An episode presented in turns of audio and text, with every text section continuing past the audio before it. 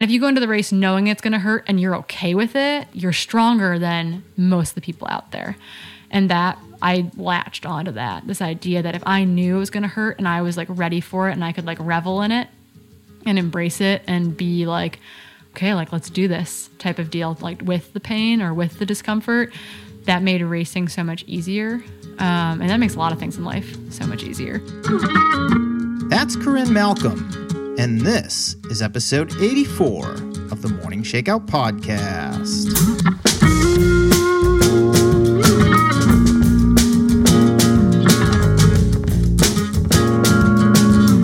Hey, what's up, everybody? I'm your host, Mario Fraioli, and on this show, I sit down with some of the top athletes, coaches, personalities, and behind the scenes people in the sport of running. This week, I had an awesome conversation with Corrine Malcolm. Corrine is a trail and ultra runner for Adidas Terrex, and she's also been coaching with CTS since 2016.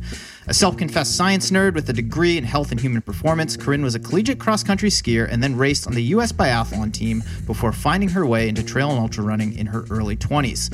She's finished in the top 10 at the last two Western States endurance runs, including a 10th place finish at this year's race. She was also fifth at last year's TDS in Chamonix, France, and has shown some pretty damn good range in ultra distance races over the past couple years. I really enjoyed this conversation, and I think you will too, so let's get right to it with Corrine Malcolm.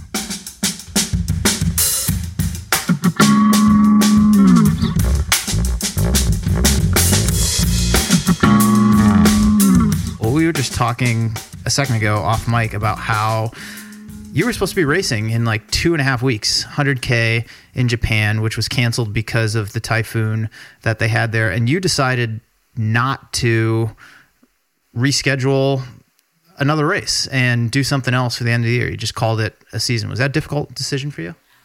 Yeah, I think it's always a difficult decision to do that. I've had a couple of falls where I feel like I've kind of forced an end of season race.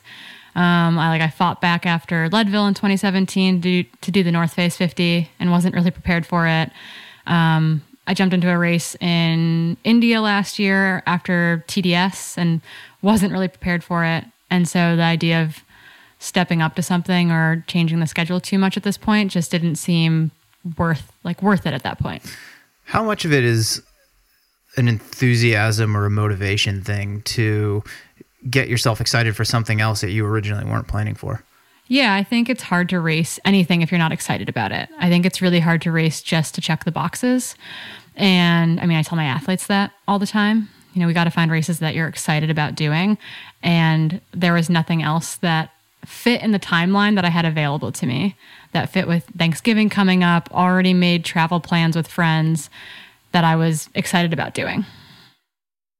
All right. Well, I guess I was recording that, so I guess we can include that um, as part of the conversation. But officially, I will welcome you, Corrine Malcolm. Welcome to the Morning Shakeout podcast. Thanks for having me. So we just went for a run here in Golden Gate Park, San Francisco. Not your preferred environment, but it's convenient. It's close. You've made good use of it.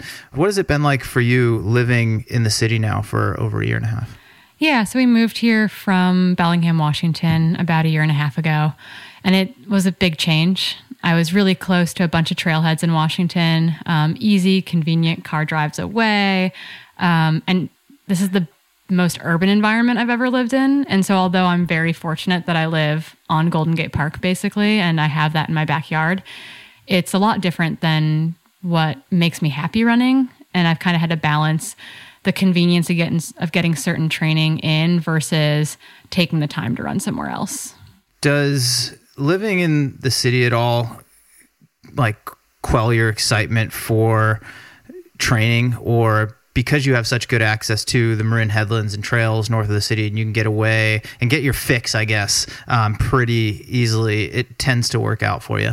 Yeah because i can get across the bridge. I've got such a flexible like day-to-day life with all the different type, like types of work that i do that i i am fortunate enough that i can jump across the bridge to go for a run um, in the headlands um, or you know further north on the other side of tam or even to the east bay and that allows me i think to stay fresh and to enjoy what i'm doing and i think if i wasn't in that situation it'd be a lot harder for me to to train like i am how about the community here in the Bay Area? There are a number of trail runners in San Francisco who venture over the bridge like you do. And then in Marin, where I live, there's a number of people who call that home and you can go up and meet up with any day of the week uh, for a trail run if you want to. How important is having that community close by?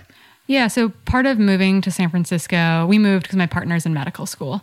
And that move was kind of scary because we had such a good community in Washington. But we were also moving to a city where I already knew a bunch of people, and that was a huge sell because I knew that I would have friends to go on runs with. Unfortunately, all my friends here are very fast, um, a lot faster than I am. And so sometimes it means uh, I join them on their easy days, or I meet them for coffee afterwards, or something of that nature, as opposed to having maybe the exact same training community I had in Washington. Well, you're very humble because fast is relative. I mean, I would I would argue you're pretty fast in your own right. You've got two top ten Western States finishes. You were top five at TDS in 2018. You've had other top ultra running results, so you can more than hold your own with many of the folks who live here in the Bay. Yeah, I just I come from a different background. A lot of these other athletes come into it from road from road running, from a competitive collegiate track and cross country background and I come into the sport from ski racing, and so it's taken a number of years to get to get comfortable running fast because I joke that I'm the slowest professional runner on Strava. Um, I like I hold that title very like dear to my heart. It's a fake title that I have made up, but I, I um, is it in your bio? It should be. It's not, but I, I do feel like that's kind that's how I feel amongst a lot of the runners that that run here in the city and that I race against on a regular basis. Like that top 10 pack at Western States most of those women either have or could have a Olympic qualifying time in the marathon. And I honestly think that I could maybe break three. Like I have I don't really have a desire to run a road marathon, but I, I don't have the same leg speed as some of those women, but I just bring a different set of skills to trail and ultra running. Do you find yourself getting caught up in the comparison trap frequently? I think it's really easy to. Um, I don't spend a lot of time on Strava stalking people besides to figure out like routes to run. Like that's when I spend time on Strava when I'm in a new place and I need to figure out where I can go. Um, I think it's really easy to to place judgment. Either compare yourself to how you ran last year or how you ran several years ago, um, but also to the people that you're lining up against. I joked um, with Eric Senseman after Western States that because he had talked a lot about how he felt like you know he was competing against a different league of runners, and I was like, yeah, Eric, we're like JV runners who accidentally got entered in the varsity race, and we're just like, we're here to hang on. Um, but it's, I don't know, it's easy to compare, but I feel like I've got a pretty healthy headspace about it, and I know I'm comfortable doing my own thing. And it's not just a professional runner thing. You coach a lot of runners, age groupers, and some who are very competitive in their own right. But I see it myself as a coach and just an observer of the sport at at all levels. Um, and it's easy to do now on Strava, on social media, to look and see what someone else is doing and to compare yourself to them. How do you work with the athletes that you coach to avoid those types of situations? Well, I think a lot of athletes that I work with aren't as aren't even necessarily comparing themselves to, you know, Jim Walmsley or Sage or right. some other person that they're following on Strava. The biggest thing I see with athletes is is that they're actually comparing themselves to a previous time they ran. Mm-hmm. Or maybe they've taken I get athletes who have taken 3 months, 6 months, a year off of running before I start working with them and training is hard when you haven't been running for a while and it's really easy to be like, well, you know, eight minute miles used to feel easy. And right now I can barely run tens or I'm run walking or whatever it might be. I think that's a, an easier trap for people to fall into is just comparing yourself against where you think you should be or where you were. Um, and it's just about kind of re like reframing that. There's like a really cheesy quote about comparison being the thief of joy. Mm-hmm. But it, it's totally true. Like it's really hard to run and be happy about it if you're constantly worried about if you're running slower than someone else or if you should be running faster than you are. What strategies do you give your athletes and even employ yourself to work through those situations? Um, I've got a number of athletes who, when they start to get really stressed about the numbers, or even like turning the, it, I use Training Peaks, and if you like have run the prescribed workout duration, it turns green you know, it's like there's like a green, an orange, and a red. And like red is like you did not do it. Or maybe there's a yellow too. And I've got a number of athletes who have gotten really stressed out about like the box turning green. Oh, I have that as well. yeah. I know how that goes. And so there's a number, like I've got athletes that, you know, if they typically run miles, I prescribe time, or they've got a day a week where they don't run with their watch. Or um, I've, you know, been able to turn off that feature for some athletes because I think it's really easy to get hung up on that. And so I I feel like the coaching that's the hardest part of coaching is but my favorite part of coaching is having those conversations with athletes not about you know oh we're going to do this workout or that workout. It's about how they feel about their running um, what like it should be a stress relief. It should be a time for them to go clear their head. They're all busy humans um, who happen to run. They're not they're not like professional runners. And so it's those are those individual kind of therapy-esque conversations with athletes just kind of reframing how they feel about running and how they feel about themselves running How do you do that for yourself as an athlete? And do you have a coach that you can bounce those sort of things off of? I yeah, so I've been fortunate enough that I've had a number of really good coaches who have helped me at like different phases of both like my high school collegiate skiing versus you know running post collegiately running running now um, who are my sounding board um, who i have a lot of belief and trust in right now so i worked with david Roche for a long time when i first started getting into trail and ultra running because i needed someone to tell me that i was awesome and like I, I needed someone to be there to pep me up because i had come out of overtraining To be that cheerleader. yeah, I, I needed a cheerleader pretty desperately, um, and someone just to believe in me because I didn't believe in myself at that point. Um, and I worked with David for a number of years and still love David and Megan. And now um, I'm coached by a fellow CTS coach, um, Adam St. Pierre, who comes Also from- coaches Hillary Allen. yeah, we've got a little posse. He's ca- coaching Kate Bradley, or Cat, sorry, Cat Bradley as well. Sorry, Kate. Um, but so we got kind of a little a little posse. Um, Adam's amazing. He comes from a sci- like a very science driven background. He's was a ski coach for a long time, so we click on a lot of number, Right. like a, a lot of different levels. And I felt like my running had finally gotten to this place where I didn't need a coach to like tugboat me. I needed a coach to kind of be more critical and like to you know get like dive Push back deep. a little bit. Yeah, um, for me to like really ask a lot of questions of um, and give me kind of that. I was ready to be a more serious athlete again, and not to say that you can't be a serious athlete in a different form of coaching, but I needed I was needing more than what I thought David could give me at that point in time. Um, and those are like those natural. I have athletes who graduate from me as well, and I think that's what that is. It's like a natural development cycle. Yeah, and I think there are coaches who work well with a certain type of athlete, and then when that athlete, as you just described, evolves out of that point of their career, um, it might be time for them to look for someone else, or maybe it's personalities just don't blend. But whatever the the situation is, it's like there's got to be a good match there in terms of what the athlete wants to accomplish and what the coach can offer, and then that they're on the same page as far as how they're thinking about, you know, what the athlete wants to get out of their training and racing. Yeah. So like I was running with Hillary Allen um, before TDS and UTMB this year. She I went over early and we actually did a, a loop together on the UTMB course, um, just the two of us, and it was amazing. And Hillary had put in an amazing summer of training. Was it was super super fit going into TDS, like ready to you know storm the castle, and there's a lot of climbing in that early part of the UTMB course. And I, on the second day, I think I texted Adam when we got to Courmayeur and I was like, Adam, I feel like I felt like garbage. And I like told Hillary that during the run. I was like, Hillary, I feel like garbage, but I'm really happy garbage. And it took me probably two days and like talking to Adam, like Hillary, Adam, and I were on this group text together.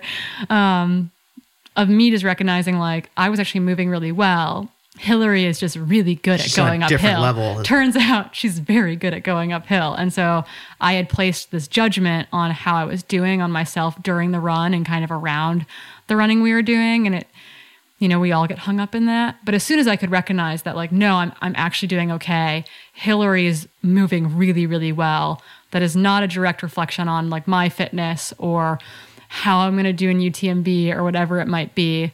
Um, but having those, those people that you like trust who aren't going to judge you for having those feelings Right. um, to bounce that off of is is huge. And it's also a reminder for yourself as an athlete not to get caught up in what even your friend and training partner is doing and recognizing like you know, hey, I actually am doing okay. They are just on a different level than me and they're having a great day themselves. And that I mean it showed in the results at TDS because Hillary knocked it out of the park. Yeah, she had an amazing day. And it, the the crazy thing too, and I think Hillary would be fine with me saying this, like Hillary had doubts going into that race. You know, like had she been training enough? Like she'd broken her ankle that this past spring. Like Was that enough training? Was that enough time on her feet? How would her ankle do, do going downhill? And, you know, between Adam, myself, and a few other people being like, Hillary, no, you're going to be fine. Like, trust me. And I'd be like, Hillary, you're training more than me. You are training enough. You're going to be fine. Um, I think it's, you know, it's no reflection of what you can do having those moments of doubt. But as long as you have a solid foundation, a, a, team around you who are willing to both hear you and then, you know, kind of set you back on course is is huge. Yeah, and that support network is huge because even though these are largely solo endeavors, a lot of the time we couldn't do it without the people around us, the coaches, the training partners, the partners at home, uh, who are going to push us along. We don't feel like we can keep going. Yeah. I'd love to bring it back to where you are right now. We talked at the top about how your big race for the end of the year, 100K in Japan, got canceled and you decided to end your season. So, as of this discussion, it's late October. November is right around the corner. What do things look like for you right now, and what will they look like between now and the end of the year? Yeah, so it's I think it's hard to have a race canceled like that, and I know people are you know that that could happen again for some other races coming down the, down the road between now and the end of the year for other athletes. Um, so I kind of t- like took a step back after panicking for a while to figure out what I wanted to do. Um, decided that I wanted to stay more local and get to spend some time on the ground here, see some people, like catch up on life a little bit. And coming from a ski background, I really enjoy having an off season. And so this just shifted where my off season would fall. Essentially, I'm taking more downtime right now. I've got a climbing trip planned over Thanksgiving, which I'm really excited about. So that'll allow me kind of a time to both mentally and physically reset before I kind of dive into what will be like the 2020 race season. There's a little local FKT that I'd like to do in the East Bay before January 1st, assuming we get some good clean air here. Um, but otherwise, I won't, I won't really race um, until probably February of 2020. Which FKT is that? Um, the East Bay Ridge Connector Trail. So um, Patty, the one Patty did. Yeah, yeah so Patty okay. and Brian Gillis have been going back and forth on it, and they're really there. I think there's one or two women's times on it. Um, so there hasn't like there's not a there's not been a fast time kind of thrown down on the women's side of things, and so Patty I think has the men's in like like low four hour, like 418. It's 32 miles. It's got some weird turns. And like, I've been talking to Brian Gillis a bunch about it. Um, he might come and, and help me out, and Devon Yanko might come and help me out for it. Um, provide some pacing and, and directing more than anything so I don't spend time getting lost. Um, so I might do that, and that'll just be a fun effort because I feel like emotionally that would help me close out my year a little bit better. I started the year with a DNF and I ended the year with a DNF. And so, um, and I'm not a DNF person. So 2019 was kind of weird in that sense. And I feel like this little FKT project will kind of like hopefully cleanse my palate. Yeah, just bit. go out on a bit of a high note. Yeah, just go. I mean, and it's like it's not needed. Like no one cares that I DNF. But it's for you. Yeah. Um, have you done many FKTs? I haven't. I've done like zero. I've I did not think so. I've got dreams. I've got big dreams of FKTs. Okay. Um, actually when I helped pace um, Magda on the Tahoe Rim Trail FKT, and I've been I've been eyeing it for a year and a half now, and so we're trying to work out the 2020 schedule. But if everything kind of fits into plan, depending on ra- the race season and and the weather, more than anything, um, something of that nature, you know, a, very, a super long FKT attempt would be in my like my fall of 2020 plan. We'll get into your fall 2020, not fall 2020 plans, but 2020 plans in general here in a bit because we discussed them on the run prior to this conversation. But let's talk about Magda's FKT at Lake Tahoe. You went up to support her. You spent some time with her on the trail. That was a little over a week ago now. She came up short by a few hours. What did you get yourself from being a part of that experience? So I got a really late tag in to be part of that. Like I woke up to, or I went to bed Tuesday night having just heard that Magda was going to start on Friday. And I was kind of like, oh man. And then I woke up Wednesday morning to find out that my race got canceled. And I was like, really? Like now everything feels funky. I sent Magda like a congrat, like a like good luck message. I was like, hey, like I, I saw last night that like you're gonna do this. Good luck. Like let me know if you need anything. And Thursday night I got a text that one of their pacers was hurt and could I come up? And so I literally like threw my stuff together, cleared my Friday schedule, and drove to Tahoe Friday morning and met up with the crew um, about 52 miles in to okay. the push. I met up with them Friday afternoon. Um, and that was really cool because it was a combination of people who I knew super well um, Fernando and Io from the Bay Area. Um, and people who I didn't know super well, despite being in a similar cir- circle, like Tim Tollefson and Chris Brown. Mm-hmm. Um, Brian Gillis was there as well. We quite the crew. So it was really cool because, you know, we got to, not only were we helping Magda do this like epic, crazy thing that we got to witness, you know, firsthand, there were sections of the trail with the wind that, you know, made us want to quit, let alone Magda, you know. But it was really more than anything having the community come together and be a part of that community who kind of just dropped everything for the weekend to help a friend reach a goal was really special to be part of.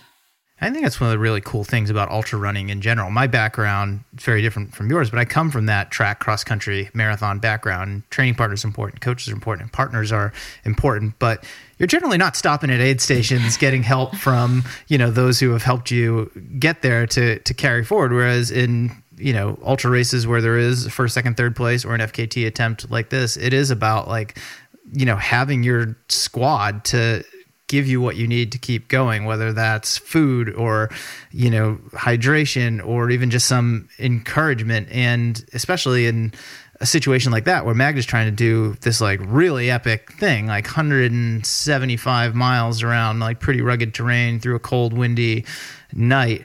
Uh, and that's something that's new for you to experience like watching her do that. What did that do for your own ambitions moving forward well, there were like the there's like the practical side of things where I was like I could do it with a much smaller crew. And then I was like I don't think I could do it with a much smaller crew. I think it's they're the early miles where maybe you only need like one pacer at a time because mm-hmm. you're still talking. But having, you know, I was with Tim Tollefson um, into Friday night and then spent most of the day running with Chris Brown. Um, and then Nick joined us kind of late in that section as well. And and you know, like the the person who's like doing this whole thing, so Magda, is no longer talking, you know, besides to tell us that she does not want to eat what we're giving her. Um, so it's important for that person to have people around her having a conversation that you can listen in on. And that was kind of eye opening in the sense of a, like, okay, like you, you could do it really like with a really thin crew, but it'd be a lot easier if you had your pacer not talking to the wind and had a pacer who could talk to someone else, and you can just jump onto that conversation in your in your mind. Um, and then also just watching watching her like grit and determination, even if it became a silent grit and determination, um, but still show so much love for everyone that was there was really just phenomenal to to witness. And I hope that if I attempt something like that, I can have as much grit and grace because I I doubt that is easy when you have not slept for you know 50 hours.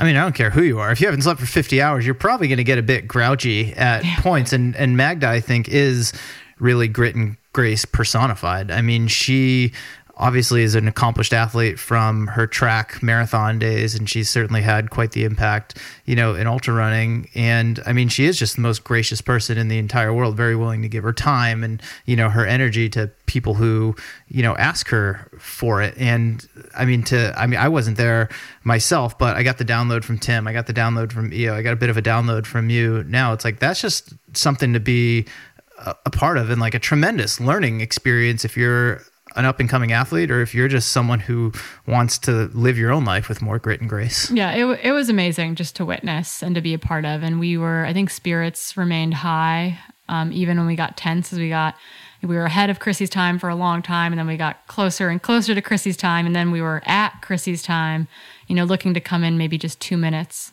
ahead of Chrissy's record. And I think when it fell apart, it fell apart pretty rapidly. Like they did, I think they moved of the final 26 miles. There were 10 miles where they were still on on pace, and then all of a sudden things kind of just mm-hmm. were no longer going to happen, and they just kind of accepted that. And but you know didn't want to quit, didn't want to like they were going to keep going, and that I think shows a great level of like humility and respect for the like what they the mission that they had sent out to accomplish. Because Magda didn't have to finish; she could have you know fallen off pace and pulled the plug for sure. I don't think anyone would have she was so cold. I don't think we were all so cold, honestly, like sitting in trucks with all of our clothing on, we were all still cold. I don't think anyone would have passed judgment on her if she had stopped for some reason. And for her to have never really complained at all during it, I don't think any of us actually heard her. She mentioned a blister once to one of the Pacers, and that was it, I think. Um, but to con- like to continue to like f- like finish what she set out to do despite it not going to plan, I think shows a, a huge level of like humility and respect for the effort. What was the vibe like immediately afterward when she finished? So it was really cool. We we all, you know, were like checking the tracker overnight. We all kept getting up, going back to bed, getting up, going back to bed, and we finally all rolled over there to Big Meadow where she started and where she would finish. And there was no conversation like, "Hey, let's go find Magda." We just all started walking up the trail. And everyone was in was in good spirits. Like we knew that Magda was safe, that she had, you know, Tim and Andy with her, probably the two best people she could have with her at that point in time. Um, and so I think the group was just, you know, we had witnessed something amazing. We were all, you know, we were congratulating Fernando on his engagement. We were talking about race plans for each of us for next year, um, kind of with new friends in a lot of ways. Like there was no somberness to it. And you all came in that final mile together. Yeah, we wa- we walked her back into the Big Meadow parking lot, and she gave us a little a little talking to. that was like very very. I mean, Magda had not slept at this point for two days, so she was surprisingly coherent at that point and said more w- words than we had heard her say in about 24 hours. And then uh, she directed us all to the big rock in the parking lot so she could go touch it and finish what she started. But it was it was really cool. Like it was, you know, definitely like shivers, shivers and tears kind of thing. What'd she say to you guys in the talking to? She just thanked us for, you know, spending time with her that weekend for giving up giving up time to be there with her to you know for helping her she said that it was really cool to listen to her pacers get to know one another out on the trail which just speaks to the kind of the community aspect of it because there were like we didn't know each other necessarily we got to learn about each other when we were out there and just thanked us all for being there fkt or not that's pretty amazing yeah it was it was pretty exceptional for Let's, being super incoherent. it was pretty exceptional. Oh, I can't blame her for being incoherent. I don't know anyone who wouldn't be at that yeah. at that point of the game. Let's talk about 2020 for you. When we were out running a little while ago, you told me how you are not going to go back to Western States in 2020. Is that something we can talk about? Oh yeah, no, we can talk about it. I haven't I haven't yet paid an entry fee or anything. But you could because you finished in the top 10. So you've got that automatic entry into next year's race. And most people might look at you and be like, what? You're crazy. Like, I would kill to get a golden ticket or I'd kill to win the lottery. And you are willingly going to probably bypass it. Yeah, and and I 100% get that, but at the same time, so yes, like there are people who would kill to to be in my position to automatically get to go back. But there are also people who want nothing more than to get into the lottery. And I knew going into last year that I probably would take a break after Western States. I wouldn't go back this year, this upcoming year. Mm. And so I was really happy to actually finish in the top 10 because I got to, I'm getting to leave the race on my own terms. I'm getting to say, I want to take a break as opposed to have finishing outside the top 10 and just not going for a golden ticket because I got into Western States through the lottery two years ago. I was not a golden ticket. I intentionally was not going to try to golden ticket but I was drawn seventh on the wait list. So I knew I was going. Like I put into the lottery like every good little ultra runner does, not expecting to get in because it was my second year applying.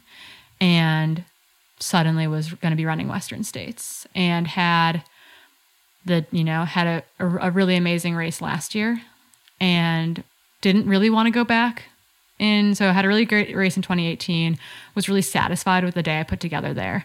Had a wonderful crew things went went smooth. Like I was conservative and it worked out.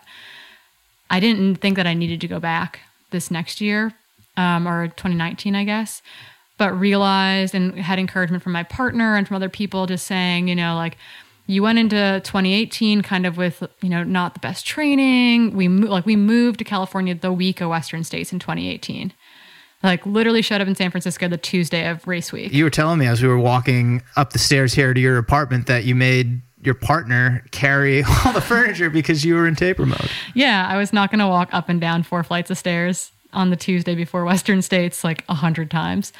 Um, so I helped carry the big items. So so I knew that I.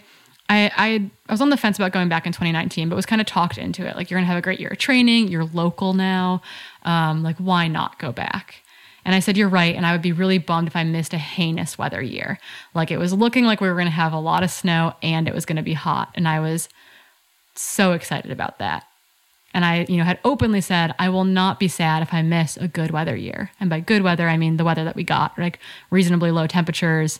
Um, Western States is a really fast race, and it's a race that I don't think I'm actually particularly well suited for because it it takes the road legs. I think, um, like they perform really well there. And so I knew that I do really well when the conditions are the, the worse the weather is, the worse the conditions are, the better I tend to do. And that acts as a leveler for me. Yeah. It means you have to be smart. It means you have to take care of yourself. It means you have to be tough. Like I am really good at doing those things. I'm a really good like troubleshooter. Um, and so all of a sudden, everyone kept telling me race week of 2019 like oh the weather's going to be perfect. And i was like no no the weather is not going to be perfect. Like please stop telling me how great the weather is because i am so pissed that it is going to be like below puts me at a disadvantage. Yeah i was like this is i was like there are probably three of us you know? It's probably like me and ian sharman and Kaytlyn Gerbin and maybe like jeff browning who are like upset that the weather is and not because like they're all fast but it's because those are the people who i look to as far as like being really smart and really tough um, similar to yourself. and excel well in really like weird conditions. And so all of a sudden we weren't going to have that advantage. And so I went into the race, did what I could do. I ran really, really conservative and snuck into the top 10 over the last 60K. Like I went from 20th to 10th, like leaving Forest Hill. And so now I can leave the race on my own terms and, and get to race other things, which is really, really exciting. I want to get into that in a bit, but what was it like going into the 2019 race versus 2018? Having moved here, being a quote unquote local, there's a ton of excitement around Western states in this area year in and year out. Did that add to it at all in addition to the experience that you gained from the year before?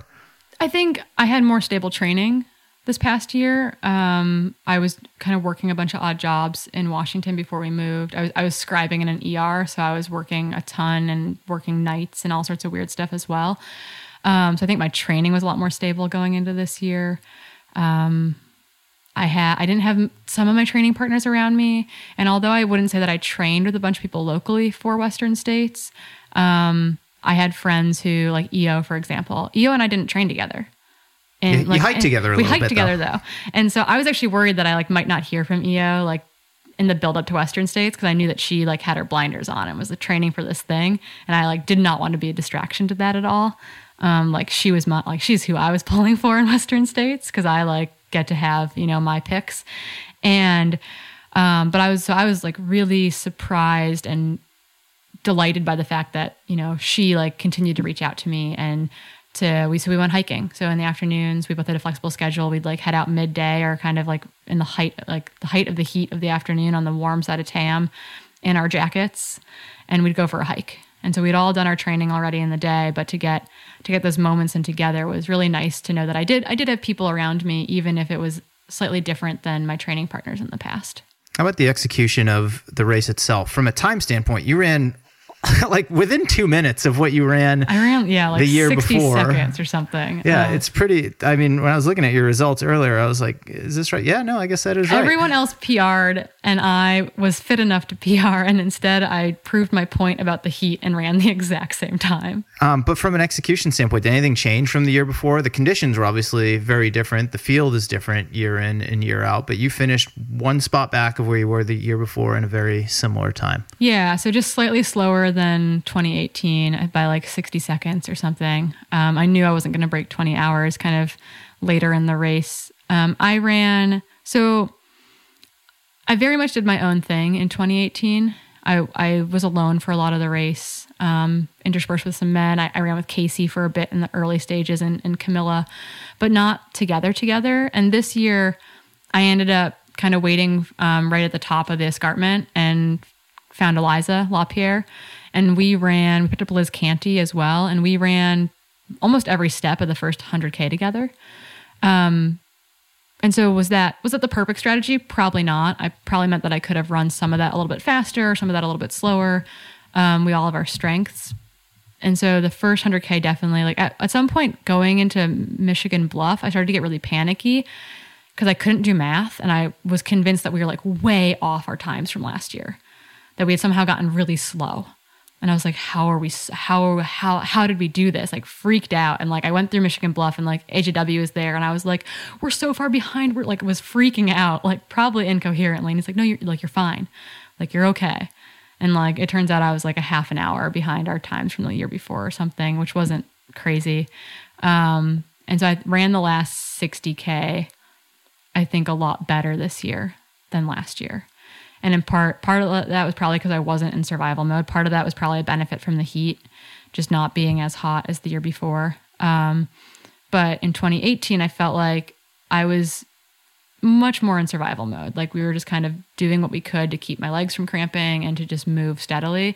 And this year, I felt like I could really run with my pacers and we were, you know, we were out hunting. You could race. Yeah, like I, I was ready to race, and I, I, I closed on Addie Bracy, who was in ninth, but just didn't. We, we ran out of distance essentially. Like had it been a 120 mile race, I think I had like I think I paced it perfectly. Unfortunately, it was uh, only 100 miles, and so that just, you know, it is what it is. Lessons lessons learned. Um, but yeah, it was mostly I think just like a calculation error on my point my, on my part, but also just like bringing that fitness to the last 60K. Looking ahead to 2020, what do you want to do differently next year? I'm so this year was interesting because I I set up my season around two major 100 mile races and my goal had been to be top 10 at Western States and UTMB. And unfortunately, I fell victim to like the UTMB stomach bug plague this year and puked for like 60 miles. Like was given medication, kept puking. I ran a lot. I saw you and I asked you if I could make it to Courmayeur on Coke and I did. And then I had no energy. And so, um, well, and you started puking a lot earlier than many other people. Did. I started puking around mile 12. So a lot earlier than I would like to be puking in a hundred mile race for no real reason too. Like I puked up watermelon to start and then I puked up everything after that. And so I couldn't, I could keep no solid food or even like semi solid, like gels or anything down. Like the only thing I could get down was a little bit of water and a little bit of Coke. Um, and at some point you like run out of energy. Like you're just so in the tank that you've got nothing left. So my two, like I, 2019 was set up around these two huge hundred mile races with like kind of like for me a big goal. Like I want to, I want to be in the top 10 at both of these things. Um, and think I had the fitness going into UTMB, but just not the day. And so for 2020, I'm going to do things a little bit differently. I think I'm going to race a little bit more, but shorter, shorter races.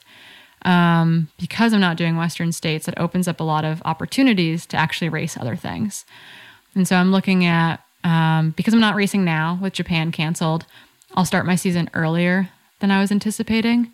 Normally, I wouldn't race kind of until later in the spring, maybe mm-hmm. like Sonoma or something of that nature. But this year, I'm going to probably race Black Canyons I think. I don't need a golden ticket, but it's a good February race and it's domestic mm-hmm. um, and a good field, which will be fun. Just like to see see friends, um, and probably Chuckanut 50k to get back up to Bellingham. And then, if schedules allow, going to something like Transvolcania um, before um, setting things up for like our Adidas event at the end of June, which is Western States Week um, over in Europe with Infinite Trails what I love about the sound of that is the diversity of it. Like Black Canyon is very different than Chuckanut, which is very different than Transvolcania. And my point being is you aren't afraid to do different things. There are some people who will peg themselves as a mountain runner. There are some people who peg themselves as a flat and fast runner. Where do you see your sweet spot in the sport? So I think that's the biggest thing I've learned over the last couple years is that I, for the longest time, believed that I couldn't hack it in these faster races that I wasn't that I wasn't fast enough that I wasn't like I couldn't keep up with these girls. Um, and that I think that perception has changed a whole lot. And I don't really I've I've won very few races so I'm not driven by that. Like I have got I think two like one kind of bigger win and that's it under my belt. And like so I'm not driven by having to win or having to set course records. I want to go compete with a group of women. And so I generally pick competitive races um, over things that I think I'm going to be exceptional at. So Black Canyons will have a good field. Chuckanut generally has a good field. Transvolcania will have a good field. I think races like Transvolcania that are that are steeper and kind of demand a little bit demand hiking as opposed to being you know a more runnable 50k race, or 100k um, suit me a lot better because I come from that ski background and I really like hiking. Um, which is a weird. I think a lot of runners are are maybe anti hiking or don't think that you should hike. I'll raise my hand over here. Yeah, I've got friends who really hate hiking. Um, I do not hate hiking. Like ha- using poles is like an extension of my body, and um, I really I enjoy getting to do that kind of stuff. Um, but I like being able to mix it up and race different races and race races where I'm going to go see people that I want to see or be in an environment I want to be in. So, but because I'm not focusing on two big hundreds, it allows me to race a bunch more and race a, a bigger variety of things. And so, like, I, I, the the thing that I really, really want to do, and everything else will kind of fit in and around it, is I want to go to Eiger 101k in July next year, mm-hmm. and I haven't figured out kind of beyond that, but That looks like a beautiful course. yeah, it's pretty. It's in a it's in a zone that I've never raced in, that I've never run in. Um, I can kind of pair it. I don't like to go to Europe for one race because I feel like I'm I'm wasting my air miles and my you know the emissions to get there, and I try to make those trips a little bit longer if I can. So I'll go over for Infinite Trails at the end of June, and I'll stay over for a couple weeks because Eiger will be two weeks after it and kind of make a little three week Euro block and then come home again. Um, and then we're getting married in September. And so, yeah. And so trying to figure out races kind of in and around that. I really wanted to do Run Rabbit, but they moved their their race to the weekend of our wedding. So not not super stoked with Run Rabbit on that move, but I don't think I get any say in when their race weekend is. Just have the wedding at Run Rabbit weekend. You'll have a lot of your friends there Yeah, we'll already, take and you can just make a make a festival out of it. Why not? Yeah. So I'm not sure what I'm going to do, do in the fall. If I go over to UTMB again, or if I go over there and be there, because I love being there. I think a lot of people know that about me. I have a really hard time not doing all the things when I'm there. Like I'll do live commentary, and although I'm not maybe like seeing, like I'm not like signing autographs because no one knows who I am, but I love being able to sit down in the booth and like talk about the runners and talk about the racing going on because I'm a major nerd, and I like I have an opinion about what I think's going to happen. Um, even if it's in a race that I'm in, like I still have an opinion about what I think might happen. Well, if I can chime in, you're very good at it too. We did our UTMB preview and post race show with Billy Yang this past year, and you could, I mean, and you were on the live commentary throughout the race, and you're very, very good at it. So, I mean, I'd encourage you to go just for that, even if you're not racing, because I think people who are paying attention to the event, whether it's pre post race type shows or are watching it live, can gain a lot from your insight. Yeah. So if I can convince, this is like the blessing and, and the curse of being a sponsored runner, right? Is that although I have my own race goals, like sponsors always have like specific things that they like expect or want. And as long as like those expectations are clear and we have agreements on things, it's fine. And so I kind of, I would love to do that. Like love to go over and, and do commentary. And if they need me to race, like maybe I do OCC, which is definitely not in my wheelhouse. Um, probably way too short and way too fast. I feel like in a way, but, um, would be, you know, would totally be worthwhile. It's still an amazing race. And then set up for something like a Tahoe Rim Trail FKT attempt in the fall, which would be my first year in a couple years not doing a hun- like a true 100 mile race if I do that. And that also feels weird. Like I don't know I don't have to do 100, but that still feels funny. I was going to ask, is that not you at all? What do you mean? um, to know that you might not do a hundred mile race next year. If it's like, well, maybe I can like squeeze one in at the very end of the year, or maybe I'll just take something else out and put one on there because I feel like I should. Yeah, I I generally don't. I've been I've learned how to not race because I feel like I should. I've learned to do races that are either building for something else. Like I did Lake Sonoma because I needed to get uncomfortable for Western states. Like I knew that I wasn't going to win Lake Sonoma. Like those women are really fast, but I knew that it'd be really good practice at running 50 miles and running 50 miles hard.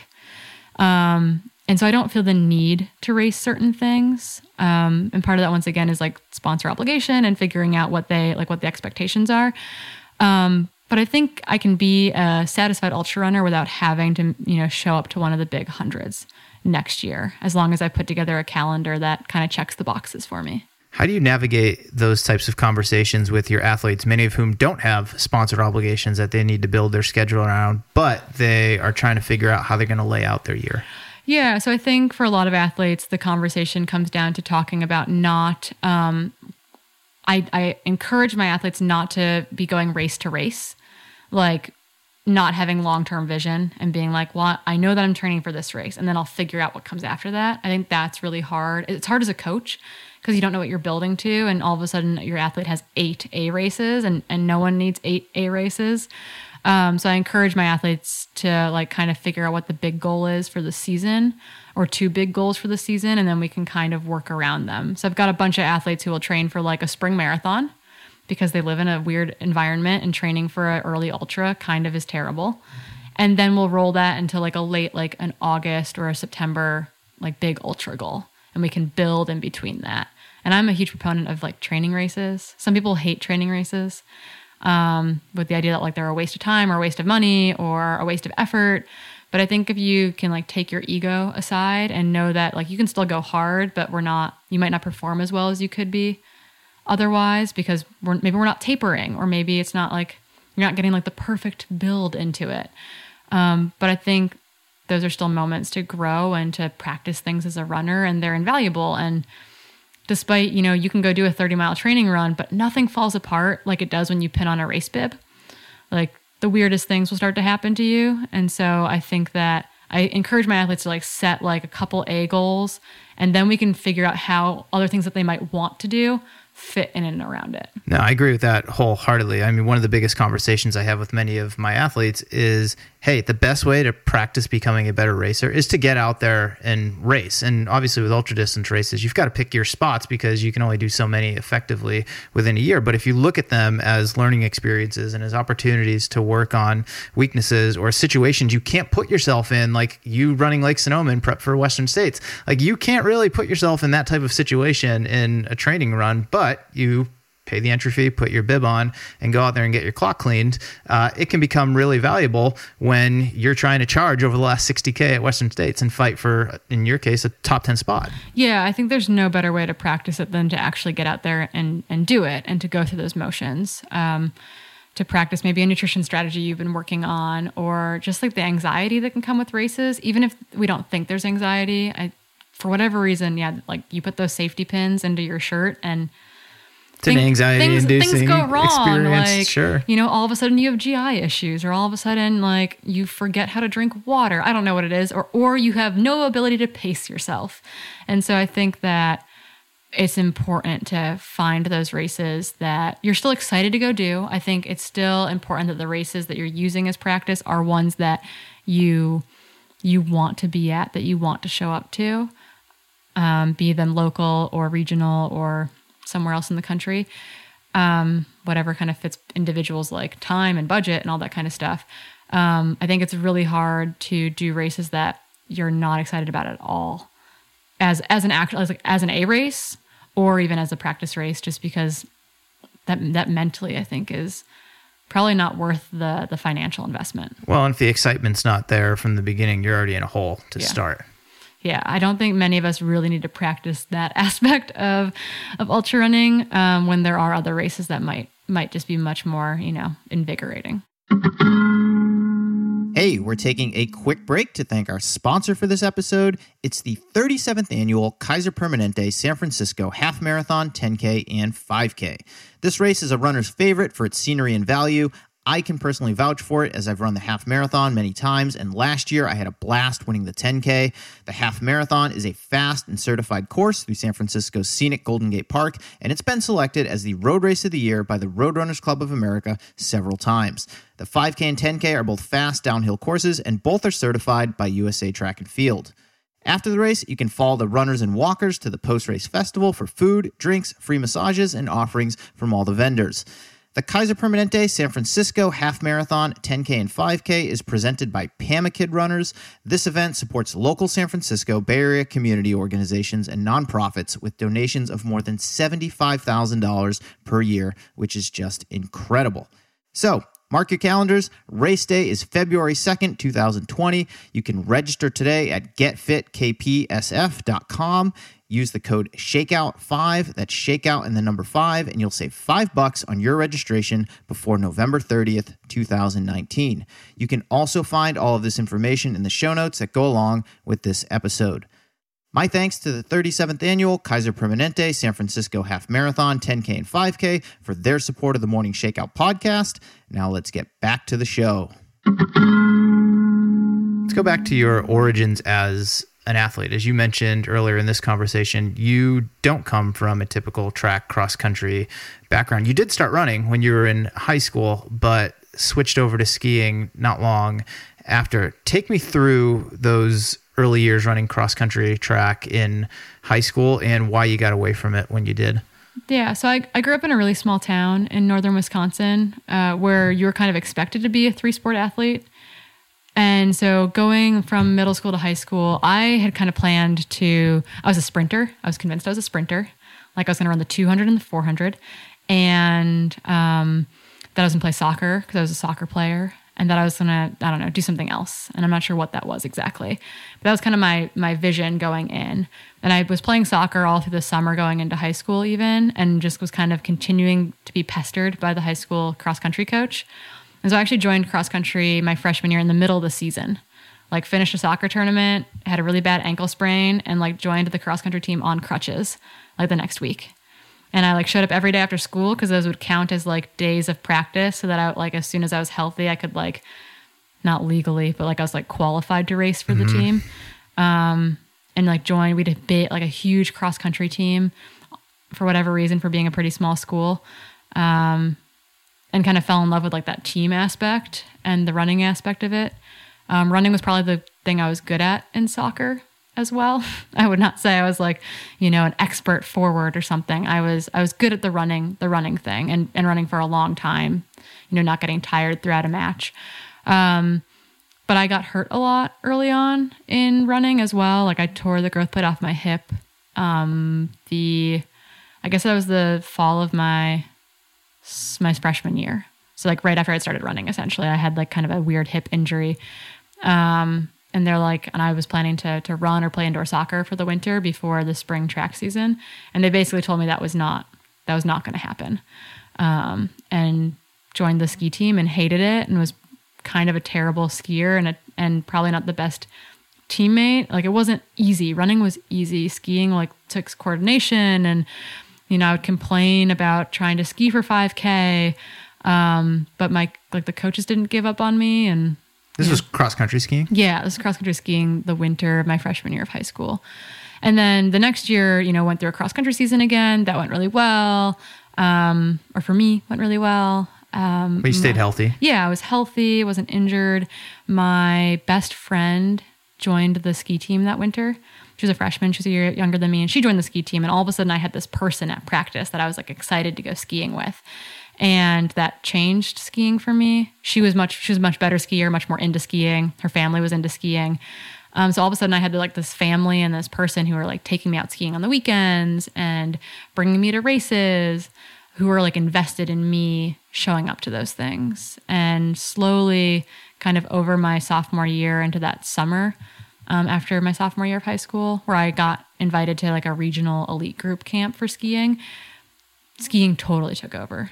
Despite still running cross country in the falls and track in the springs, those were things that I was doing for training for skiing, as opposed to skiing being like this bridge sport between the cross country running and the track seasons. And I like I think that's probably mostly owed to just like having a friend that I was invested in spending time with. How much of it was the success that you experienced in skiing really not long after you started. Seems like within a year or so you were pretty competitive. Yeah, so I I think there's always some of that. Like it's always you know, we're like, are people good at sports or at specific sports because they were naturally good at them or they had to work for them? Um, and I don't think I was. I think I like being bad at things. Like I think I I think that really bothers me and so I try harder. Having the beginner's mindset. Yeah, like I like I started climbing this past year and like I love that I suck at it. Like I am terrible. Like I climb with like 9-year-old girls at the gym and they kick my butt. Um I think I really thrive in those kind of like having to learn a new skill, having to like work at it, practice it, go through those motions and and get to see improvement too, which is which is huge. Seeing improvement definitely is a big is a big motivator. And I think that that was probably part of it. I definitely had coaches who were looking out for me and who were kind of pulling me along. Like there was no, I had not done what was probably necessary to be qualified for that regional elite group camp the summer after my sophomore year. Like I think it was probably because the camp was being hosted in my hometown that I kind of got like an extra invite. It's convenient. Yeah, I was definitely like the least like Jessie Diggins, who is like now an Olympic gold medalist, who's a, a grade younger than me. Like she was there and like an an up and coming star in the sport, even at that point, even as like a freshman in high school. Um, so I think I was probably underqualified to be there. But what that did was I got to spend time with post collegiate skiers who are racing professionally, along with um, coaches from the U.S. ski team. And I don't know what they did or said during that camp, but I walked into that camp, you know, kind of like thinking I was a runner who skied still in a way, to walking out of that camp like convinced I was going to the Olympics. And so they had some very good like communicators in that coaching staff because I I walked out of that camp so motivated to ski and to ski train. Um, having walked into that camp super underprepared. When did you realize that skiing was something you were g- going to continue to do in college? I remember having a conversation because I went abroad my junior year, and I had a conversation with my high school coach um, before I went abroad. And he was kind of upset that I was going abroad. Like, how are you going to ski in college if you're gone your junior year? Like, no coaches are going to care. Um, they're not. You're not going to have any results. Like, you need to go to junior nationals, all this kind of stuff. Because I think I had I had missed. I hadn't qualified for like the junior national team, like for like the regional team, um, properly my sophomore year. Um, and so I think I've always had a misunderstanding of my limitations, maybe, which I think is probably a strength in ultra running. Because I distinctly remember him being like, Why are you going abroad? It's not good for your ski career. Like, how are you going to make a college team if you're not here? And I was like, I'm not worried about it. Like, I'm going to be good enough next year that, like, I'm going to be able to be on a team. And I don't know where that confidence came from or where I was just like, it'll happen. Like, I will make it work. Because that was like shouldn't shouldn't have been my response probably. But I went abroad and I really wanted to be abroad and out of high school for a year. Um, and got to train a bunch over there, um, ski, and I did a bunch of orienteering and that kind of stuff. Where'd you go? I went to Latvia. My my family's from Eastern Europe, and so I really wanted to go over there of all places. Um, so I spent a year skiing. It's where I got my first introduction to biathlon as well, because I like the ski team that I trained with had a biathlon program. So skiing with and and shooting a twenty two. Um, and I feel like that the summer I got back in my senior year, like things just like athletically kind of accelerated. And although I, I had a few offers, I was getting more like rowing offers despite not having ever been in a row, like having ever rowed Really? than skiing offers because like exactly like my high school coach said, they're like, you, you've never gone to junior, like junior nationals. You've like, you've never done this, this, or this. Like I won, I won state my senior year and, and made the junior national team and had a pretty good race at, at junior nationals that year. Um, but like colleges are pretty much decided at that point too, right? That that's the spring of my senior year.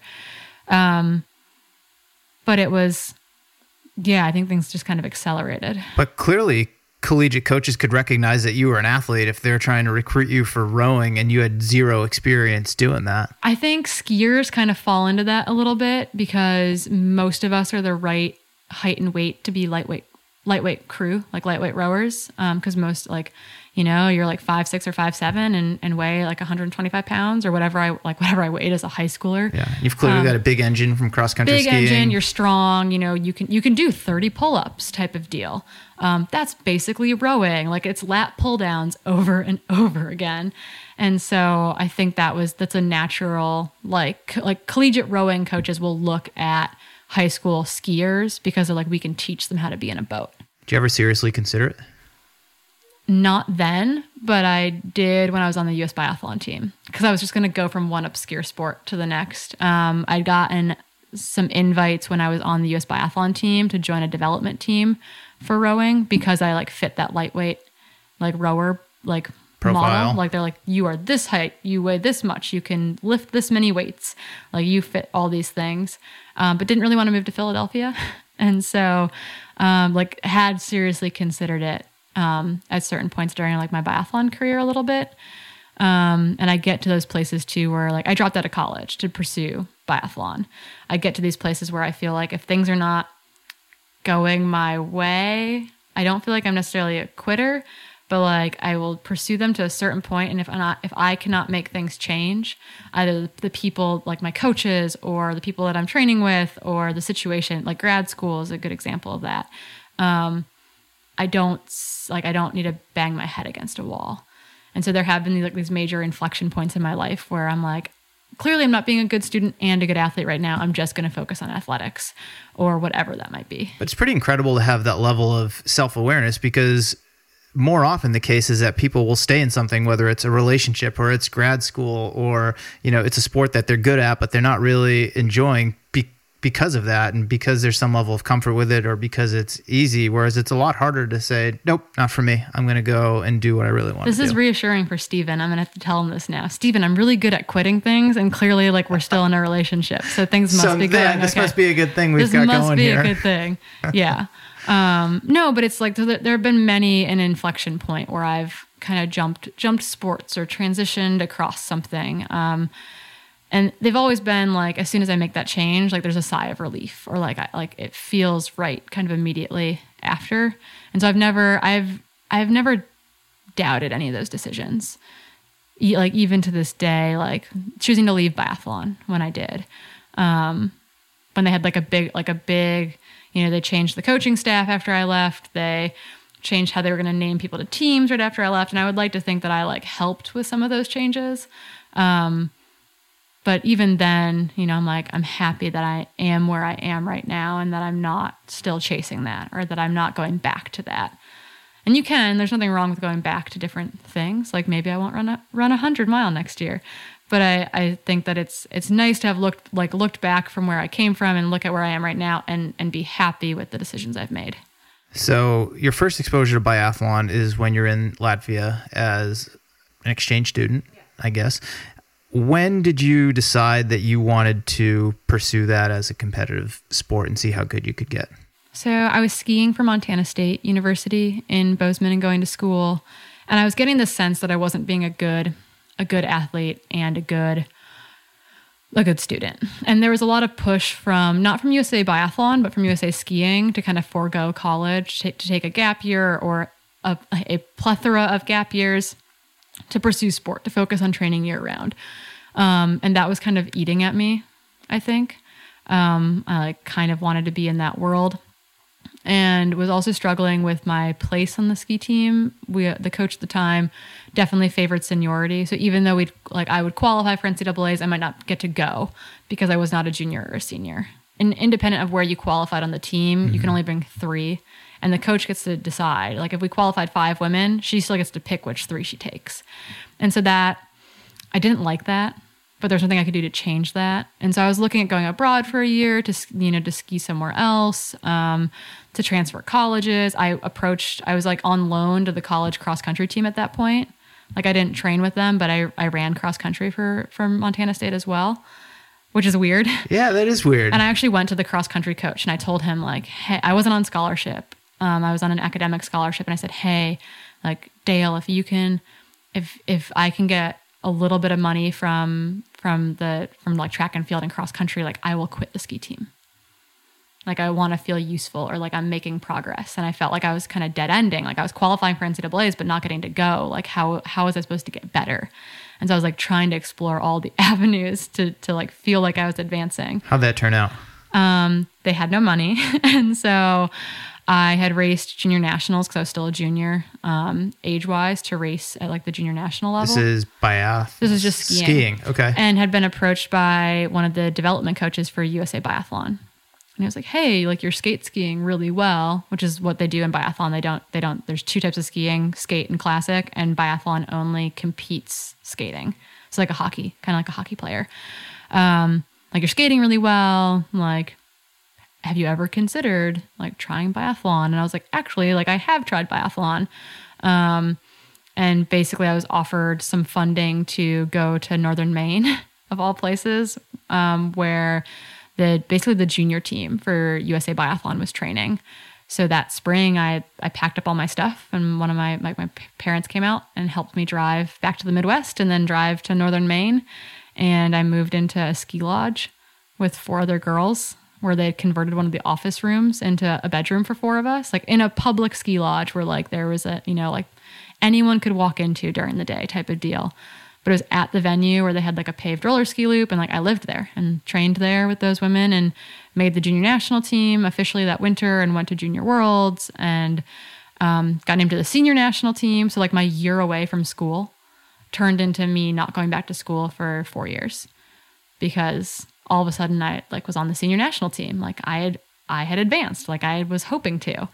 Um, so why like why go back to college then? And was that an exciting time for you from an athletic standpoint, or because you saw success in it and you were on these national teams, you thought you should stick with it or see how good you could get? Yeah, I think I was really excited because there's like a lot of it's like this novel thing. Like I get to live in the Olympic Training Center and I'm like I'm training like I I've made it in a way. And that I've made it feeling lasted for probably like 6 months to a year. And then it felt a lot more like I need to prove myself. I need to prove that I deserve to be on this team. I need to make you know, I need to make teams internationally because we had a group of women and men that are trying to qualify for like the World Cup team and an Olympic team and a World Championship team. And so your goal is to make those teams. And so all of a sudden, this like this novel, like I've made it, was like I live in a fishbowl and like I have not proven anything yet.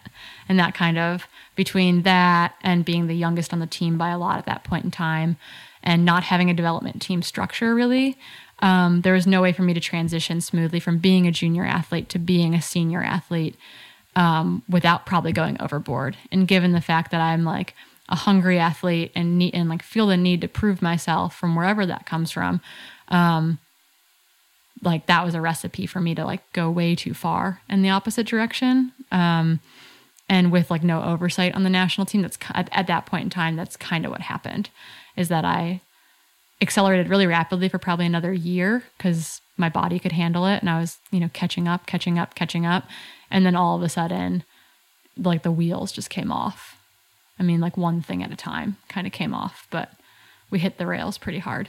We're going to come back to that. But I want to ask you how dangerous is it for an athlete, whether it's at the level you were competing at in biathlon or just an age grouper who's trying to improve, to feel like they've made it?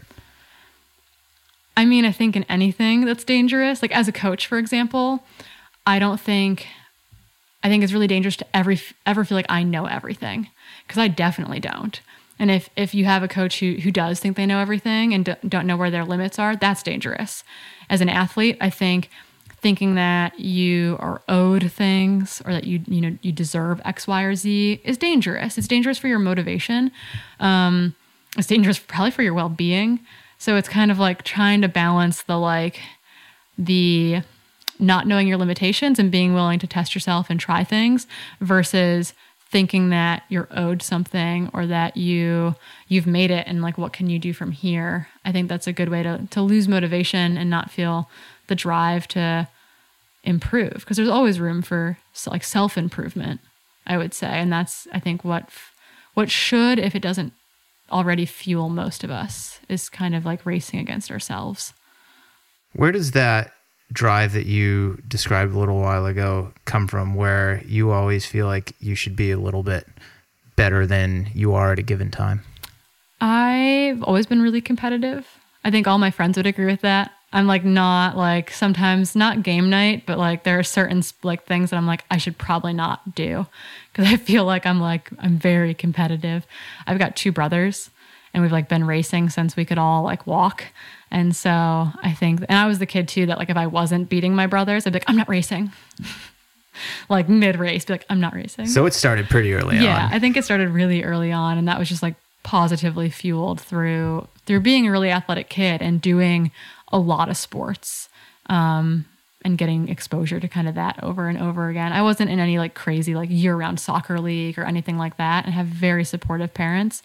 Um, but I've been like competitively wired since I was really small. Has it gotten you into trouble? I think where it gets you into trouble is like more so if from like an athletic perspective well besides like not ruining any friendships like over like you know a game of candyland or something but i think that it's more dangerous in the sense that i think it can lead it's our it's can be a huge strength in something like ultra running like to be able to push yourself um but that can be dangerous too because maybe that allows you to push yourself past the point of of an injury or recognizing that something hurts or um, I think that also pushes people into the sense of like anxiety or disordered eating or anything of that nature. I think you become a lot more vulnerable mm-hmm. to those kind of little pieces that circle the sports the sports world pretty pretty hard. I think that's where that becomes dangerous is that those little things become heightened. I would agree with that. Speaking from my own personal experience, a number of athletes that I've worked with, you've got to know when to pump the brakes a little bit um, because otherwise it can just get the best of you. And then you're in a situation that, despite your best intentions, you really didn't want to be in. Yeah. Like I used to be an athlete, and this was more so when I was skiing, that like I would get upset if I couldn't train for the day like if life got in the way or something came up like i would be i'd be a terrible person to be around um, upset. Or if i knew i couldn't train on thursday i would try to do like wednesday's training and thursday's training on wednesday. Like if i was supposed to train 20 hours that week i was going to train 20 hours that week type of deal. Um, and i'm not that athlete at all anymore. Despite like still being competitive i've found ways to and i don't know if it's just like acceptance but i don't I'm okay like taking an unplanned rest day because not because I'm hurt or sick, but because like life got got in the way. Or the weather like it's smoky right now and like kind of we're playing the day to day like how smoky is the air game. Mm-hmm. um that kind of stuff used to, like would have like you know me five six eight ten years ago that would have been like not a fun week to be around me. But I feel like from the experience of like pushing those boundaries so hard to the point of to the point of breaking, to really like to the point of really breaking, I now, you know, hindsight's always 2020. Like I now because I've accepted that those things happen maybe, I I can make it through. Like having to take an un, un like an unplanned rest day or week or month or whatever it might be and not i don't like i'm not stressed that i'm like deteriorating as an athlete or i'm not going to beat so and so or whatever it is. I've been able to separate those things out. So is that when it changed for you when you did break as an athlete? You alluded to it a few minutes ago toward the end of your biathlon career i think you were trying to make the olympics in 2014 long story short you didn't get there because as you just described earlier like you kind of went off the rails and came to a screeching halt yeah, I fully went off the rails. And it was, you know, people talk a lot about overtraining and overtraining is really hard to do. It is it is like primarily you're over recovered and or over recovered, you're under recovered and you've got a lot of other stuff maybe going on that's that's adding stress to your life and it's it's physical, it's emotional. It's, you know, I was definitely depressed. Um like not in a good spot hematologically, like all of a sudden was super anemic. I'd never been anemic before um, and these kind of things are all you know are all linked together um, and so my body like i completely fell apart and i basically like went back to bozeman with my tail between my legs and when my teammates went to the olympics like i went back to school um, and at that point too even i don't think i was ready to accept that because instead of taking like six credits to go back to school i took 22 credits my like first semester back because if I was going to be in school, I was going to be in. You're school. all in, right? I was all in, and so I think I've like slow, like I wasn't ready to meter out immediately, but you know, 12 months, 18 months after that, um, I think I've slowly been able to develop like a both a, like a healthy regard to training and exercising, like not even not even training, exercising. I feel like I, I have a much healthier relationship with that now. Um, and that has crossed over into other aspects of my life as well. How has that informed your perspective as a coach? When I first started coaching, and we talked about this on our run earlier, when I first started coaching, I was terrified that I was going to hurt people, that I was going to miss things, and that they were going to be broken because I because I had been broken, and I think we bring that into anything that we do. You bring your own experience into things, and so my first year of coaching, um, I think I was probably really, really, really conservative with athletes. Um, and I've learned that I can both trust them and trust myself. And I still work. There are some athletes that I'm working with right now that I have worked with since I started coaching, which is really cool um, to have a multi year relationship with folks. Um, but that those relationships have developed into one where not only do I trust myself to coach them, but I trust them to to let me know how things are actually going. And because of that, you know, I would say that I'm still I'm still conservative in a sense, but I also know that my athletes can handle a lot of work as long as there's like a two way street of communication. Um, and so I think that initially coaching, I was terrified. Like I didn't want to coach because I was worried I was going to hurt people. Were you missing that communication yourself as an athlete toward the end of your biathlon career? I think that's why things went wrong. Like I was, I, I was an athlete on the biathlon team who, at that point in time, with its with its structure, then fell through the cracks. Like there was not a dedicated development team coach. There was not a dedicated, you know, kind of system in place for a young athlete bridging up to the senior senior level. And now there is. Like we have an X team, which is like our juniors transitioning to the senior team type of deal. And there's a dedicated coaching staff to that group of athletes to kind of bring them along. Um, and so not only was there there was a lack of communication, but I was also in a, on a program that was the same as my teammates who at the time were you know six eight years older than me. Um, they're, they're actually like you know it's kind of funny looking back because in my mind they were so old but they were like 29 or 30 and i was you know f- like fresh out of i like was 21 22 um, and they had just had more years of training more more years of that workload and and not only was I on the same program maybe as the women, but like the men were on. I was like on the program as the as our men's team, and there's no cookie cutter way that that works out well. And so I think between a lack of communication and and clearly the kind of oversight in that, um, but me being willing to like continue to like jump as high as they would ask me to jump, um, was like the perfect storm of, you know, a hungry athlete going like very much in the wrong direction. When did you finally get over that hump as a coach where you weren't worried so much anymore about hurting the athletes that you were working with and you knew you could give them more than you originally thought they could handle? I think so. I, I coach for CTS. So like Jason Koop is my my coaching mentor. I would say. I tried to say that he was my boss and he didn't like that. And I was like, okay, ringleader, you're our ringleader. And he was like, okay, I can be the ringleader. um, I could see Koop saying that. Yeah. So he, um, I like needed a recommendation for something. And I was like, can I say you're my boss? And he's like, I'm, I'm not your boss. I'm like, what are you then? Colleague. Yeah. yeah. But he's like my superior, my like reporting superior. Um, so I think I'm very fortunate that I coach, like instead of me going out on my own, I got to coach with a group of people. I got hired on with an, a couple coaches. We went through like a coaching education together with Koop um, to both like kind of make sure we were on a similar kind of like wavelength, but also to catch up our, our coaching colleagues who maybe didn't come from an exercise science background into using the same terminology.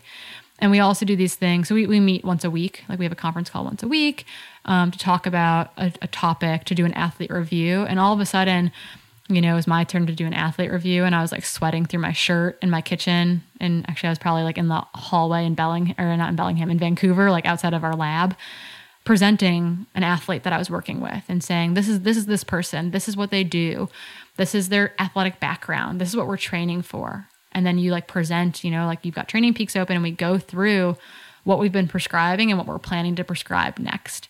Um, and it's not to attack each other but it's to ask like really like to ask probing questions and to get a better understanding of how each of us coaches but also to be able to talk through like why you're doing what you're doing. And so after like a year of of that kind of stuff and and realizing that I was like I was okay at this that I was and and having athletes make it through a season and be happy and excited I was like okay like I'm I think more than like learning that I could trust athletes it was just learning that I that I was that I could trust myself and that I knew what I was doing. Like it's still a continual education process. Like you're never done learning as a coach, but I knew what I was doing in the sense that I could like write a plan, communicate appropriately with athletes, um, make changes to a plan, all the like the, the, the most basic framework of coaching. Because for whatever reason, despite like this being my educational background, I was super hesitant to coach because I was just like, well, what if I'm terrible at it? Why did you ultimately decide to get into it? Um, I needed money to pay rent. and I was like, I've got time and this is pretty flexible. Um, like I applied, like I hadn't, wasn't going to do it on my own because I didn't want to do the billing. I'd never get paid. If I coached for myself, I would never get paid because I'd be like, oh, you can't pay me this month? Don't worry about it. Or, oh, like this person gets a special rate. Like I would, I would never make any money and that's i knew that I, like for me i was like also going into coaching for the sense that i could like grow as a coach i was going to be fostered along as a coach and i would have other people doing like the insurance and the billing um, and so like reached out to cts when they were hiring and was fortunate enough to kind of squeak by in interviews and wasn't a total idiot um, to Koop's questioning, but I had like had thought about it. I had been like told that maybe I should coach, um, but it basically like it was a way for me. I was not an athlete who was coaching to pay for my running. I was a graduate student who was coaching to pay my rent, um, and that just kind of has transitioned to where I am now. And now it's how you spend a majority of your working time. Yeah, I would say that I'm a full time coach at this point. I work some odd odd jobs additionally, in part so that I'm not in the house by myself every day, so that I see other humans. It's important to get out. Speaking as someone who is in a similar boat, I mean, I'm out of my own house now for other reasons, but stuff like this is good for me because otherwise I'm just sitting at my desk all day on the phone in front of the computer Oh, yeah. writing schedules and it really can as much as I love it it can drive you mad. Oh yeah, I like Steven will come home from school and be like, "What did you do today?" And I'm like, "What do you think I did today?" Like, I we didn't need any groceries, so I physically did, and I had a rest day, so I did not leave our apartment. Like, what do you think I did? Like, I need a dog so that I like have to go on walks or something. Like, it's bad.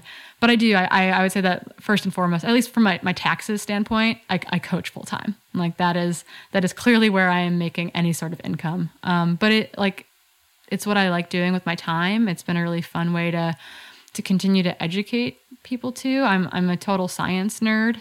And so I love getting to break down these like training topics with athletes and answer questions. Um, because I do hope that when I work with an athlete, they eventually can graduate from me, that I can provide them with enough knowledge and insight and trust in their own body and trust that they can listen to their body, that they can eventually like go off on their own if they want. Um, I would say that there are people who I will like, they'll continue to pay me for my friendship, and that feels kind of good too. But um, it's definitely coaching has been this thing that I started really hesitantly, um, but has become a more and more satisfying kind of part of what I do. Let's go back to the end of your biathlon career. When did trail and ultra running come into the picture? Yeah, so I went back to college um, once I left the Olympic Training Center, and um, we were so basically training like the what we do for cross training in the, the summer because we can't be on snow and you can only roller ski in a circle for so long um, was to go on long runs and hikes. And so while we were still in Montana, actually, I was like, I'm going to sign up for like the rut because the rut was in our backyard. So I was like dabbling in like shorter trail running races because that was a normal Saturday for us. Like, oh, go play in the mountains for four hours.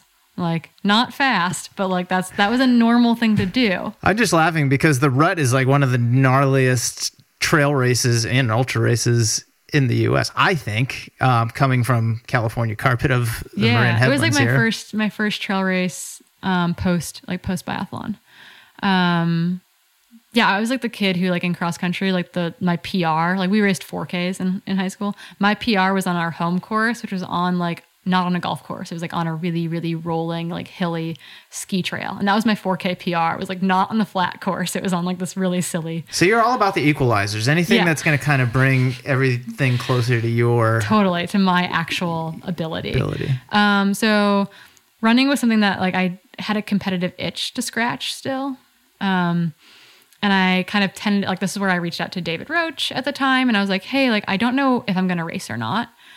But like I've taken I'd taken like 18 months off post biathlon at this point. Like I wasn't allowed to exercise unless a friend invited me to go do something. Like I was not going for like a 40 minute run by myself. You were in a very deep hole. Yeah, I was in a very deep hole. So it was really nice to realize that like if the ski conditions were terrible, I didn't have to go skiing. Like it was also really like a refresher as well. Um, but I reached out to David and I was like, I don't know if I'm gonna race or not. I have no idea what's gonna happen. I have no idea if I want to be competitive or not. But I need to I need to try this thing to see if it's something that brings me happiness. And so we like put down put together like a really mini little like I raced like I was gonna race the rut. The I was supposed to race um Angel Staircase, which got canceled due to wildfire in Washington. So I raced Crystal Mountain Sky Marathon and then Flagstaff Sky Marathon. Like that, that's what I wanted to do. I was like, there are lots of hiking. They're all like, um, they're they were all marathon because I raced the short race at the rut, so they were all a marathon or shorter. So that seemed like a very manageable distance to cover. Um, and I was like, maybe I'll be terrible at it and I won't care. Maybe I'll be terrible at it and I want to get better. Maybe I'll be okay at it and like, well, and and I'll figure out if it's what I want to do or not. You were pretty open minded about it. Yeah, I was thing. super open minded about it. And it turned out that I liked it. It went okay. And I wanted to do more. And at that point in time, we were also getting ready to move to Washington. And my dad, being my dad, was like, you know, Corey, I think you'd be better if you ran longer. And I was like, oh, like maybe. He's like, yeah, I just, I get, you know, I just feel like, you know, like maybe other people aren't as good if they run longer, but I think you'd be better if you ran longer. And I was like, oh, that's so sage dad advice right there. So insightful. And we were moving to the Pacific Northwest, and I was looking for races to do. And Gorge 100K was on my 26th birthday. And I was like, perfect. I can race 62 miles for my 26th birthday. I had, I had not raced over a marathon distance at this. And like told David I was signing up for that. And he was like super supportive and gung ho. And he's like, maybe we should find a 50K to do before then. So we like moved house, moved to Washington. I ended up signing up for Chuckanut 50K as well. So I did Chuckanut and Gorge. But like that was 2016. And that was like my intro to, to ultra running It was like, I found 100K on my birthday, and my dad told me maybe I'd be better if I ran longer. And like they, that whole first year went really well. Like I was fourth at Gorge, right behind Keeley. Um, was had a good day at Chuckanut, and then I won Cayuga 50 mile. miles. Like my first, it's like the only 50 mile race I feel like I've ever nailed. Is that the national championship at the it time? was, yeah. And so I won the US 50 mile national championship on the trail, like six months into my ultra running career and made the world's team. And like that's how I met Alex Varner and Yiou and Devon and that whole crew was because of that world's team. So like that's why I knew people moving to the Bay. So it's like this continual like bringing everyone together. But that was like my entrance to ultra running was like maybe you should run longer. Oh, and go to Portugal to race worlds. Is it safe to say that your relationship at that point with training and racing was in a better spot than it was toward the end of your biathlon career? Yeah, 100%. I think it was just, it was one that was much more accepting of kind of where I was at. And I listened to a lot of Harry Potter on tape, which I think was really helpful. I highly recommend if you're in, in a rut, um, Harry Potter one through, what is it, seven?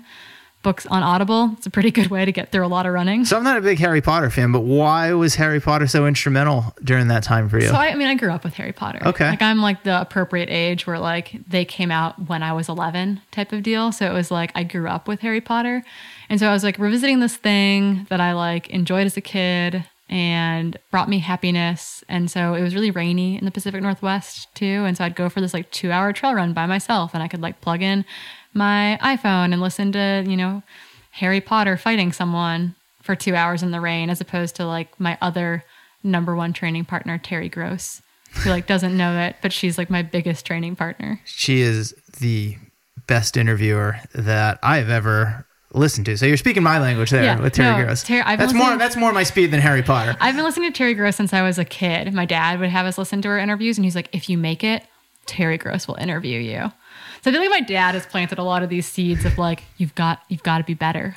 You've got it. Like, and I was like, so Terry Gross, like, that's like.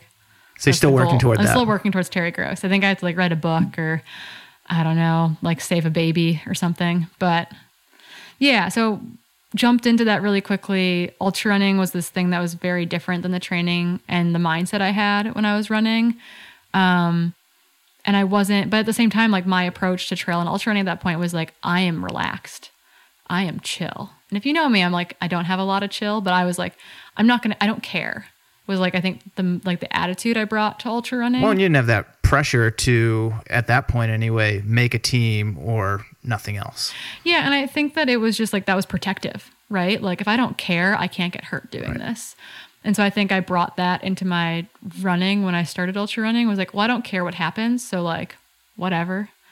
Like, well, that made it easier. And what's also interesting about this is thinking back to what you just described earlier in this conversation about getting into new things and sucking at it. And I mean, you didn't suck at it because you had some pretty good success right away, okay. but you weren't experienced. And I mean, getting good at ultra running just takes time. Like you gain experience every time out. So you were definitely in that phase of it as well, which I could see as a huge motivating factor.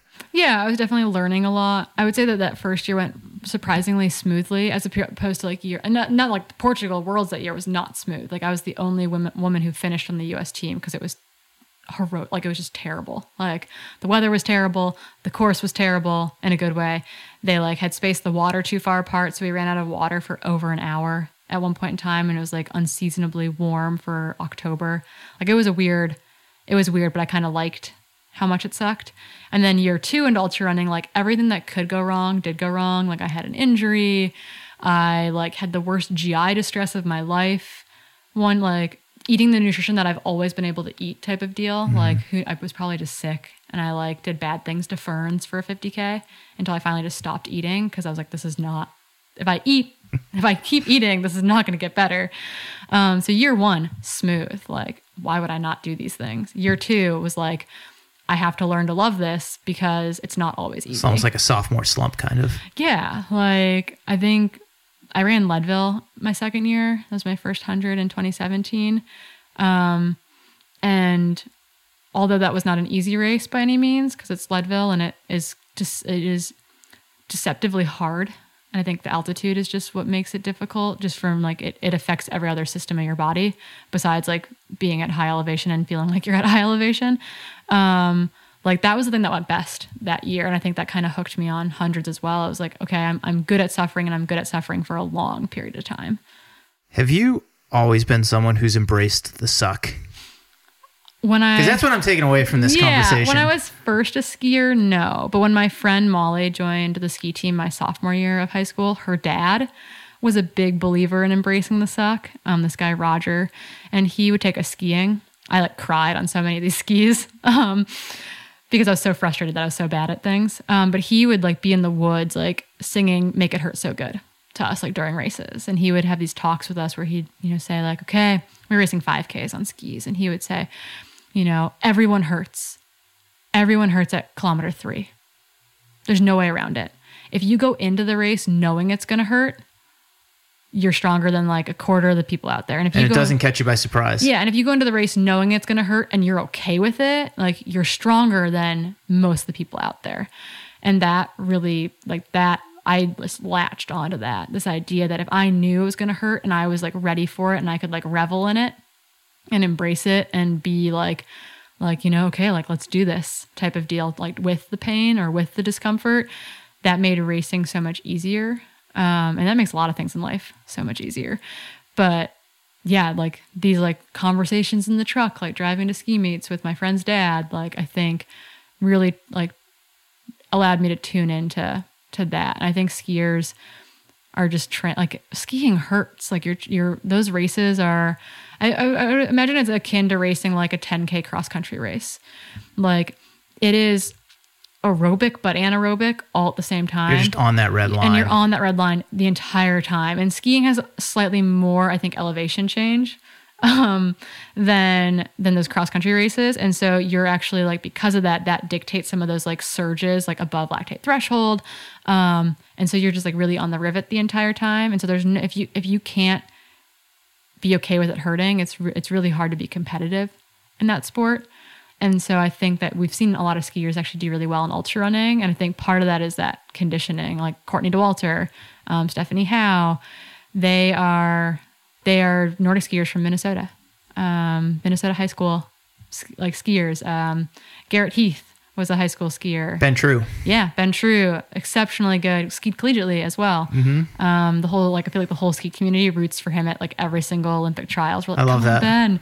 Um, he's got like a cheering, a, ch- a big fandom. Um, but it's, I think we're conditioned to really embrace that. Well, they're hard sports. They take place in harsh environments. Yep. And there's something about that that calluses an athlete. So when you put them into that type of situation, it's not foreign to them and it's not something that they fear most of the time. Yeah. So I think that has been something that I've, and I, like, they're like even more extreme than that. Like, we had like a few races on skis where it rained. Like it was like 38 and raining and then like that's terrible. Like it's not fun.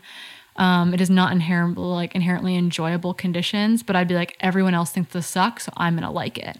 And i'm gonna tell like and i was like i was kind of a, not mean but i'd be like oh yeah it's really bad out there guys. And then i'd be like like I'm like I'm gonna go embrace it. Same with like really hot weather or like really cold weather. I'd be like, oh yeah, guys, it's really rough out there, and I'd be like, it's okay, we got this. I'm laughing because that reminds me of like 2018 Boston Marathon. That's exactly what Des Linden told herself on the bus ride over to the start. Everyone else is hating this right now, and I love it. I happen to have a good race that day, and that's how I was thinking about it. I was like, oh, the worse it is, the better it is for me. But anyone who tells you, you're like, yeah, yeah, it's pretty awful out there, and you're like, you're yeah, like, but I'm gonna crush you. yeah, exactly. And I think that I've I've had that kind of inherently, like starting out as a skier.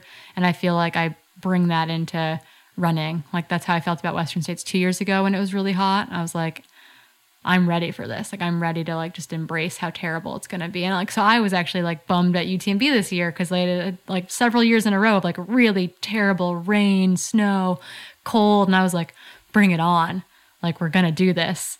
And I was honestly because I was puking so much, I was kind of happy that the weather was pretty tame. But you know, you I think it's you can train that for sure. You can mentally train yourself to be able to embrace those conditions or it can even be people or whatever it is around you to like to be able to like embrace whatever it is that you know is is annoying or is a detractor for most other people you can kind of just accept it. And i think as soon as you do that it makes racing in those conditions so much easier. Well, I'd say all in all, it's served you pretty well so far over the course of your entire Thus athletic far. career. I said to choose crappier races and I'll be okay last bit because I think we both need to have lunch here since we have. well, I think our stomachs are both grumbling. I can hear them both grumbling. I don't know if the mics are picking it up or not, but you are a huge nerd of the sport. You admitted that earlier in this conversation. I've been fortunate enough to do some pre and post race type of shows with you. What is exciting you about the sport of ultra running right now? Um, as of late, I'm really, really, really thrilled with women going really far.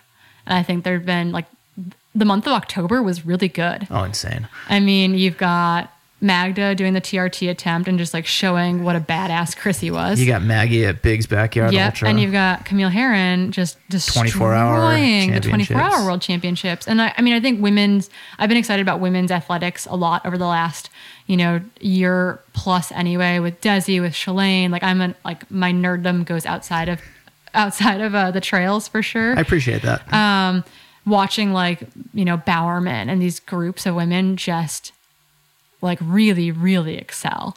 Um, but I feel like October is the month of women running long and doing it really well, and that has been thrilling to watch.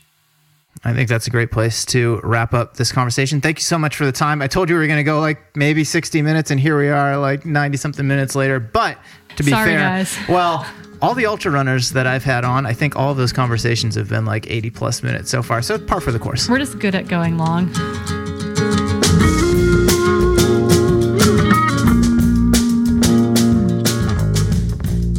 Right, another episode in the books. Thank you so much for listening in. What'd you think? If you enjoyed this episode, please share it on your preferred social media platform and encourage your friends and followers to tune in and subscribe to the show. You can also leave a rating and a review on Apple Podcasts or whatever platform you're listening to this on. It only takes a minute and it really means a lot to me. A big thank you to the 37th annual Kaiser Permanente San Francisco Half Marathon, 10K and 5K for sponsoring this episode. You can run through San Francisco's Golden Gate Park and along the Pacific Ocean on these fast and scenic courses. This event is presented by Pamakid Runners and it supports local San Francisco Bay Area community organizations and nonprofits with donations of more than $75,000 per year. So mark your calendars. Race day is February 2nd, 2020. You can register today at getfitkpsf.com. Use the code SHAKEOUT5. That's SHAKEOUT and the number 5. And you will save 5 bucks on your registration if you sign up before November 30th, 2019. A big shout out, as always, to my man John Summerford of BearsRecords.com. He's my audio ninja for this show. He makes every episode sound clear and amazing. I couldn't do this without him. Also, thank you to Jeffrey Stern for the editorial assistance and Chris Douglas, who handles my sponsorship sales. I don't have a big team here at the Morning Shakeout, but these three guys, they help keep this ship afloat. Last thing, if you're digging the podcast, I encourage you to sign up for my newsletter. It's also conveniently called The Morning Shakeout at themorningshakeout.com slash subscribe. And you'll get my weekly take on what's happening in the world of running, along with a collection of things that I've been thinking about, reading, and listening to that I think you'll enjoy getting in your inbox every Tuesday morning. Okay, that's it. I'm Mario Fraioli, and this has been another episode of the Morning Shakeout Podcast. Thank you.